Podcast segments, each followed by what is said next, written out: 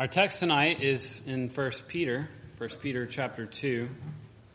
And so I was talking this morning with Mr. Todd Tulio. He was saying he noticed that the title of tonight's sermon is The Rejected Rock. So he said, You must be preaching from Peter. That's a good observation. Remember, we've been talking about how Peter's name means rock. Jesus had some nicknames for some of his disciples, and he named him Peter or Petros. And you know, if something is petrified, it's been turned to stone or rock. And so Peter takes on this name and it kind of becomes part of his identity.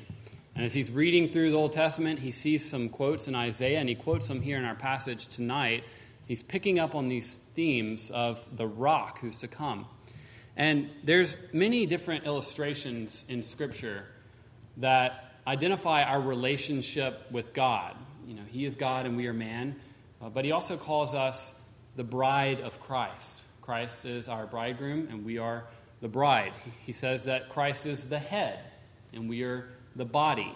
He is the king, and we are the kingdom. There's many different illustrations, but in tonight's passage, Peter uses the illustration of a spiritual house, a temple, as it were, being built together, and we are all living stones, and we are the living place of God Himself.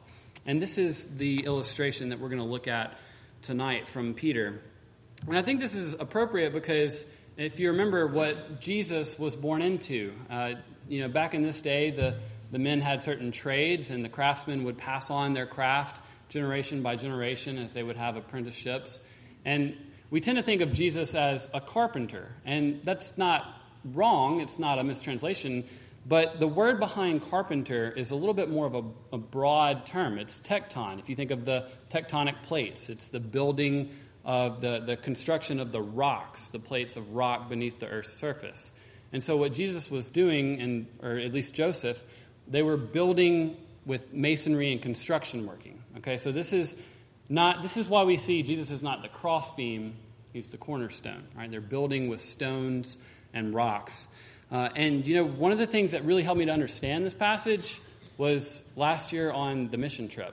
Uh, several of us had the opportunity to go to Ciudad Juarez, and we were doing many things there. Uh, we had a, a, vacation Bible school like English camp um, and, and many other things. But one of the primary things we were doing is we were sent there to help build a church. And it was a very fascinating process. And I hope to, to draw from this this concept of building up this church and some of our experiences there uh, as we walk through this passage in 1 Peter. But before we attempt to read God's word and understand it and apply it to our lives, let's go to the Lord in prayer and ask Him for help. Would you pray with me once again? Father in heaven, we thank you for your word. We know that your word is alive and active, sharper than any two edged sword, and piercing to the division of both soul and spirit, and joints and marrow, and it's able to judge the thoughts and intentions of our hearts. So, Lord God, would you use your word to sanctify us? Sanctify us with your truth. Your word is truth. And it's in Jesus' name we pray. Amen. This is 1 Peter chapter 2, verses 1 through 10. Listen to God's word. So put away all malice and all deceit and hypocrisy and envy and all slander. Like newborn infants, long for the pure spiritual milk, that by it you may grow up into salvation, if indeed you have tasted the Lord is good. As you come to him, a living stone, rejected by men, but in the sight of God, chosen and precious. You yourselves, like living stones, are being built up as a spiritual house to be a holy priesthood, to offer spiritual sacrifices acceptable to God through Jesus Christ. For it stands in Scripture Behold, I am laying in Zion a stone, a cornerstone, chosen and precious and whoever believes in him will not be put to shame. So the honor is for you who believe, but for those who do not believe. The stone that the builders rejected has become the cornerstone, and a stone of stumbling, and a rock of offense. They stumble because they disobey the word as they were destined to do. But you are a chosen race, a royal priesthood, a holy nation, a people for his own possession, that you may proclaim the excellencies of him who called you out of darkness into his marvelous light. Once you were not a people, but now you are God's people. Once you had not received mercy, but now you have received mercy.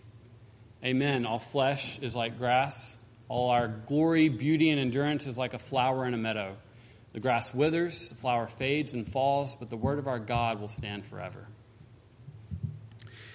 As we were getting ready to do some of the construction on the mission trip, we had each day uh, a moment of uh, safety tips. There were rules and, and guidelines to keep us safe and to keep us on task. And as many of you know, if you're going to do any type of construction, you've got to be very careful because there's sharp objects, there's all sorts of things. Uh, it can be dangerous, but also you want to make sure that you're doing the construction properly so that the building doesn't come crumbling down and have some sort of a Samson episode. So we had these safety moments each each day. You know, if you're going to be cutting wire, you need to make sure you're wearing the goggles. You're, if you're around the trench area, you don't need to be running and jumping because there's uh, rebar sticking up and you can get really hurt. You can get impaled on these things. And there's all these rules and guidelines. And that's actually where Peter starts when he's going to talk about us building up, us doing this construction of the Lord's house the church of Jesus Christ. He lists five things that we need to put away, that we don't need to do. We can't have this on the construction site. Listen to these five things. So put away all malice. First one is malice. And this word malice is kind of a, a generic catch all term for things that are bad, when someone's up to no good. Okay, they're off on their own, doing their own plan. They're not sticking to the rules and the regulations and the guidelines that have been set up by the people in authority, right? They're off and they're up to no good, right? So we can't have any of that on the construction site of God's church. We need to put away all malice and deceit. So put away all malice and all deceit. And I love this word deceit. I'm so glad he says deceit because deceit is a lot more descriptive than just lying, I think. Sometimes we tend to think that there's um, something is like we call a white lie. I don't even, I'm not sure what a white lie is. It's a half truth is not true at all, right? Which is why when we swear in a court of law, I swear to, tr- I swear to tell the truth, the whole truth, and nothing but the truth. If you take out any part of that formula, then you're left with deceit. And so, as Christians, we cannot deceive one another. We, we cannot be telling even just these little white lies and and tearing down the work of the construction because when we're dishonest with one another, we can't communicate well to build up God's church. All malice and all deceit. The third one is hypocrisy. If we're going to build up God's church, if we're going to be edified spiritually, we can't be wearing a mask. We need to be, again, honest with one another, not deceiving one another, but being real and open with our struggles and helping one another, bearing one another's burdens and getting rid of the hypocrisy on the construction side of God's church. The fourth one he mentions here is envy. This is a very important thing to get rid of if we're going to be edifying to one another because I think it becomes a temptation for us many times, as Christians even, to envy one another's not just possessions and belongings, but spiritual gifts even. This is a very tricky type of envy because it seems like an honorable thing to say, well, that person has an amazing spiritual gift. But I don't, I don't have that spiritual gift. I, I can't serve the church because I can't serve the church like that person does. But when you're looking at that, you're not actually elevating the other person's gift, you're belittling the gift that God is giving you. You know, if you're a believer, you have the Holy Spirit indwelling you, and the Holy Spirit distributes gifts as He pleases to whomever He will. And you've been given a gift. If you've been given a spiritual gift, if you're a believer in Jesus Christ. And so don't belittle that gift. Go out and serve and be thankful that the Lord has given you that gift. And if you're not sure what that gift is, that's okay. Go and serve anyway. Others will confirm your gifts. Others will help you to discern the will of God in your life and as you seek to build up one another in the church. So we can't envy one another's, not just their belongings, but their gifts from God. The fifth thing that he says that we need to make sure we don't have on our construction site is slander. Slander is uh, this broad concept of saying things bad about people, but also to them or behind them back. It's really anything that's not edifying. This is speech that tears down. It could be a snide remark, it could be uh, anything that's not edifying for the person who's hearing it. And slander, this, this speech that tears down, can be like a huge demolition wrecking ball coming in to destroy all the labor that we're doing as a body of believers. Even if you've got all four other things off the construction site, if you've got this big wrecking ball, then we've got major problems. So put away all malice and all deceit and hypocrisy and envy and all slander. And then Peter moves on in verses 2 and 3 to shift from a specific list of guidelines that we need to get rid of to an attitude that we need to have as we're laboring, as we're on this construction site. You know, how do we need to be thinking? Peter says, like newborn infants, long for the pure spiritual milk, that by it you may grow up into salvation, if indeed you have tasted that the Lord is good. Peter, you want me to be like an infant? No, no, that's insulting. I'm going to be an expert. I need to understand everything about this area where I'm serving so I can do it excellently. I need to be the best at this. I need to be able to offer God and the body of believers my expertise. But he says, no, you need to act like an infant in the sense that you're wholly depending and trusting on God alone for the edification of his church. It's not about you and your abilities, it's about God providing the work and working through us. And so, just as Jesus tells them, tells the disciples, let the little children come to me. In fact, if you want to enter the kingdom of heaven, you want to be in the kingdom of God, then you're going to have to be like a child. You're going to have to depend on Him as a dad, as a father, to provide everything that you need, to provide the building materials, yes, but even the strength to construct the church once you've got the building materials. If indeed you have tasted that the Lord is good. So this is, he's talking to believers here. If you've tasted and seen that the Lord is good, we're going to come back to that, but just, I want to mention that because he's talking to believers, like newborn infants, long for the pure spiritual milk. This word pure here is actually the same, but the opposite of the word deceit. Okay? It's actually anti deceitful milk. Now, in English, that means pure milk, right? But what is anti deceitful milk? Well, deceitful milk, I think of if you get in the refrigerator and you've got a jug of milk and it's past expiration date, if you pour it and it's got chunks coming into your glass, at that point you know, I'm not drinking this milk. But if you pour it and it's not chunky, maybe you don't notice that it's past expiration date, and it's just gone bad, just spoiled enough to make you sick, but you don't know it. Maybe you don't even taste it. That's the tricky spiritual milk. That's the, the milk that's full of deceit. And that's anything that's contrary to God's word. God's word is the true spiritual milk that nourishes us and edifies us and builds us up, that by it, verse 2, you may grow up into salvation, if indeed you have tasted that the Lord is good. I love this expression. Pastor Duncan quotes it often as we take the Lord's Supper, as he lifts the cup, as we're about to take it. Taste and see that the Lord is good. This is how we refute the tricky milk, the things that maybe don't seem like they're so bad. This is not murder. This is really, it's, it's okay. I, the Lord wants me to be happy, and I think this will make me happy, so, you know, I'll rationalize it. It's going to be okay. I, I can do this. The only way to combat that temptation is by remembering the taste that you have in your mouth when the Lord has come through by answering prayers, by giving you blessings, by nourishing you in times of difficulty and trouble. Has the Lord blessed you? Has the Lord answered any of your prayers? Think back on those times. Remember them. Thank God for them. And leave that taste of God's goodness in your mouth. And then all of a sudden, that spoiled milk just seems rotten and disgusting. And I don't, I don't want to do that. I want to taste and see that the Lord is good. This is the attitude that we're to have as we enter the construction site. Now, when he comes to verse 4, throughout basically the remainder of this passage, he gets on this topic of the rock in our construction. And he says, As you come to him, a living stone, rejected by men, but in the sight of God, chosen and precious. This really finally started making sense to me when uh, we were on the mission trip, and um, one of the, the best builders, craftsmen I've seen, his name was Chewy. And Chewy was the fastest bricklayer you've ever seen. We've got these um, massive cinder blocks. You know, it kind of looks like a figure eight. It's got the middle divider for support, these uh, concrete cinder blocks.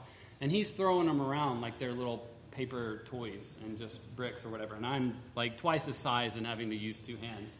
But what happened was there was, um, there was one of these cinder blocks that was broken and it kind of just looked like it was shattered in pieces. It was not even a complete half of a cinder block. And it was right there in the way, and so I, I picked it up out of the trench and I put it up on top of the level ground, which is about six feet high. And then I go on doing the work that Chewy had me doing. And then at some point, Chewy says, Hey, can you hand me that cinder block? And I'm looking around trying to figure out what he's talking about. And then I finally realize he's talking about the chipped off, broken um, cinder block, and he says, That's the one I need. And at this point, I'm thinking, Chewy's been in the sun too long. We need to get him some water. But Chewy was the master craftsman. He knew that that was the exact size that he needed because there's rebar coming out, and it was the perfect place that it, it would fit. No, uh, no other block would have fit. If it were a complete block, a block like I thought would work, it, it wouldn't fit.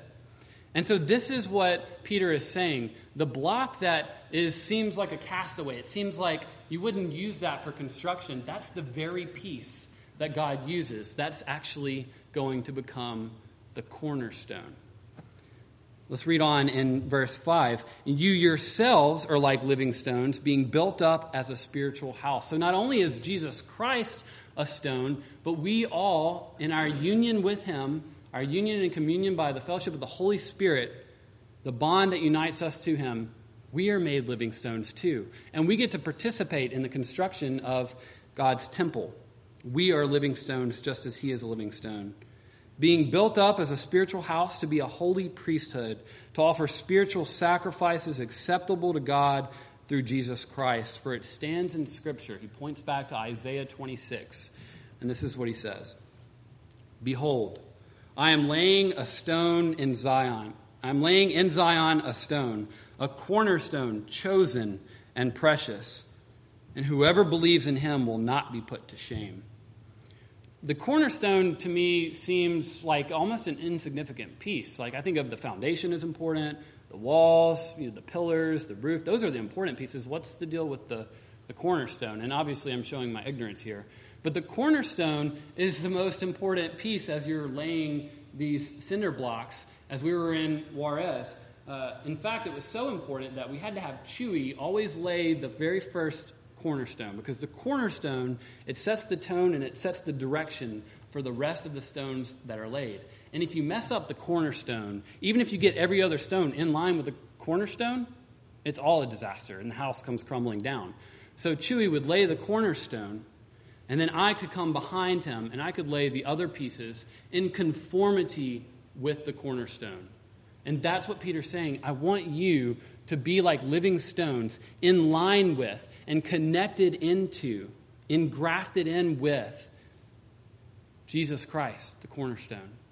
I think of the mortar that we had to lay, and it solidifies and connects. And you, once it's in there and it's on and connected with the cornerstone, you, you can't just pull it out. It's there, it's connected, it's in the cornerstone. That's what he says he wants our relationship to be with the Lord. And whoever believes in him that's how you're united. That's the mortar. If you have trust in Jesus Christ, you will not be put to shame. You see, the house that God is building cannot be demolished. You will not be put to shame if you're a part of God's temple. So the honor is for you who believe. Okay, the honor is for you who believe. Now that sounds great at first, but wait a second. You're saying that we're living stones like Jesus is the cornerstone. He's a living stone. But he was rejected, right? He was, he was thrown out, he was cast away. And you're saying that if I'm going to be like that, that's how I'm going to have honor? This is, this is exactly contrary to what the world would have you believe. What's honor? Honor is glory. Honor is being praised and accepted. It's being included into the group. It's being liked. That's honor. But Jesus says, no, honor is being rejected by the world. When you are shamed and, and cast out, when you are persecuted, when you're tempted and tried by the world, when you're made fun of for Christ, you will receive even more honor than if you hadn't. So that's how he's able to say, I count it all joy, my brothers, when I encounter various trials. When we meet these things that seem dishonorable, that's where all the honor actually comes in. So the honor is for you who believe. Then he shifts his tone a little bit. But on the other hand, for those who do not believe, the stone that the builders rejected has become the cornerstone and a stone of stumbling and a rock of offense. Now, when I was taking these cinder blocks, if I would put them out of what I thought was our working space, if it's on the walkway, then it becomes a hazard. It becomes especially a hazard if it's got jagged edges and it's not where people are expecting a rock or a cinder block to be. And at that point, it becomes a stumbling block. And people on the construction site can trip on it. And when you trip on this block in a scary little trench where rebar is sticking up and you can be impaled, this all of a sudden becomes a very serious deal. This is what he means when he says that Jesus is the stumbling block. The very same means by which he saves people, the people who reject him, that's their own condemnation. So the very same stone that is the cornerstone in which we are engrafted and become living stones that's the same stone of stumbling and the rock of offense. And why do they stumble? They stumble because they disobey the word, just as they were destined to do. They didn't listen to the guidelines, they didn't listen to God's word, the instructions. If you would just listen, watch out. There's a stumbling block here. Unless you use this and apply it to your life and say, I want to be engrafted into the living stone. If you don't listen to God's word and reject it, reject Jesus Christ, and you will stumble if you disobey the word. But you, however, he returns to talking to us as believers. But you are a chosen race, a royal priesthood, a holy nation, a people for his own possession, that you may proclaim the excellencies of him who called you out of darkness into his marvelous light. I love that he goes on to say this because he clears up what may be in the back of some of your minds. Okay, I've been called some, some pretty crazy things. Um, even in Scripture, God calls us sheep, right? And sheep are really dumb, and that's almost kind of insulting. But now he says, I'm a rock. And I don't understand why would he call us a rock? That doesn't seem very personal. Doesn't seem like an intimate relationship. How can you have a relationship with a rock? Well, the rock illustration is for the building purposes. But then he goes on to say, you're more than just building pieces. You are a chosen race, a royal priesthood, a holy nation, a people for his own possession. He wants to have an intimate relationship with you. And not just that, he wants you to go out and proclaim the excellencies of the one who calls you out of this darkness and into his marvelous light. So, if we understand what God is doing in our lives and the, the excellent things that he has done, being engrafting us into Jesus Christ, having a personal relationship with Him, then that's going to fuel our desire to go share that with other people. Let me tell you about the light. You're in darkness. I want to help you. Let me bring you into the light so you don't trip over the stumbling block. It would be nice to end there and say, Isn't it wonderful how much Jesus loves us? Isn't it wonderful how much God loves us? because we are his own possession. We are a chosen race. Aren't we so great? God loves us so much. We are such great builders. Now let's go out and let's construct God's church and then let's close in prayer. And we do want to do that. We do want to work hard for the glory of God. But ultimately, this is not about us. This is not about our labor. This is not about us constructing God's church. We don't build God's church. We're instruments through which God builds his church. And I think one of the most amazing things about this is uh, when I think about that rock that was chipped and broken, it wasn't an accident. You see, I didn't know this ahead of time, but Chewy had actually taken a hammer and a chisel and he beat that cinder block. He beat down the concrete until it was the exact shape that he needed. And you see, God the Father, in his infinite justice and divine mercy, takes a hammer and a chisel upon his own son, the living stone, the one that the builders rejected, but God himself has taken and he chiseled him. Who was it that crucified Jesus? It was the lawlessness of the sinners at the time, of course, but it was also according to God's plan. You see, God the Father poured out his wrath, and it looks as if he's destroying his only son. But he did that so that we could be engrafted into him. He did that so that Jesus could become the cornerstone. So if you trust in Jesus Christ, if you repent of your sin and look to Him for your salvation, then you will be engrafted into Him and you will not stumble upon the stumbling block. And that alone is where our hope is found.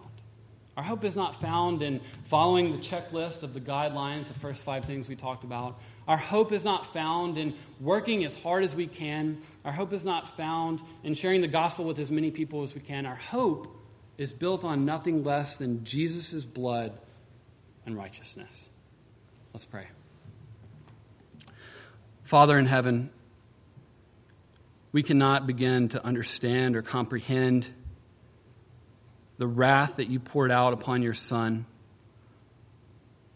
but we thank you for it. We ask that you would impress upon our hearts the truth of your word, that if we trust in Jesus Christ, we repent of our sins, we will be engrafted into Christ as the cornerstone. And we will be edifying to one another. And you will give us the true spiritual milk that we need to grow and to have joy and satisfaction and fulfillment and contentment. Lord, we ask that our hope would be on nothing less than Jesus' blood and righteousness, that we wouldn't trust any other thing, but that we would lean on Jesus' name in whose name we pray. Amen.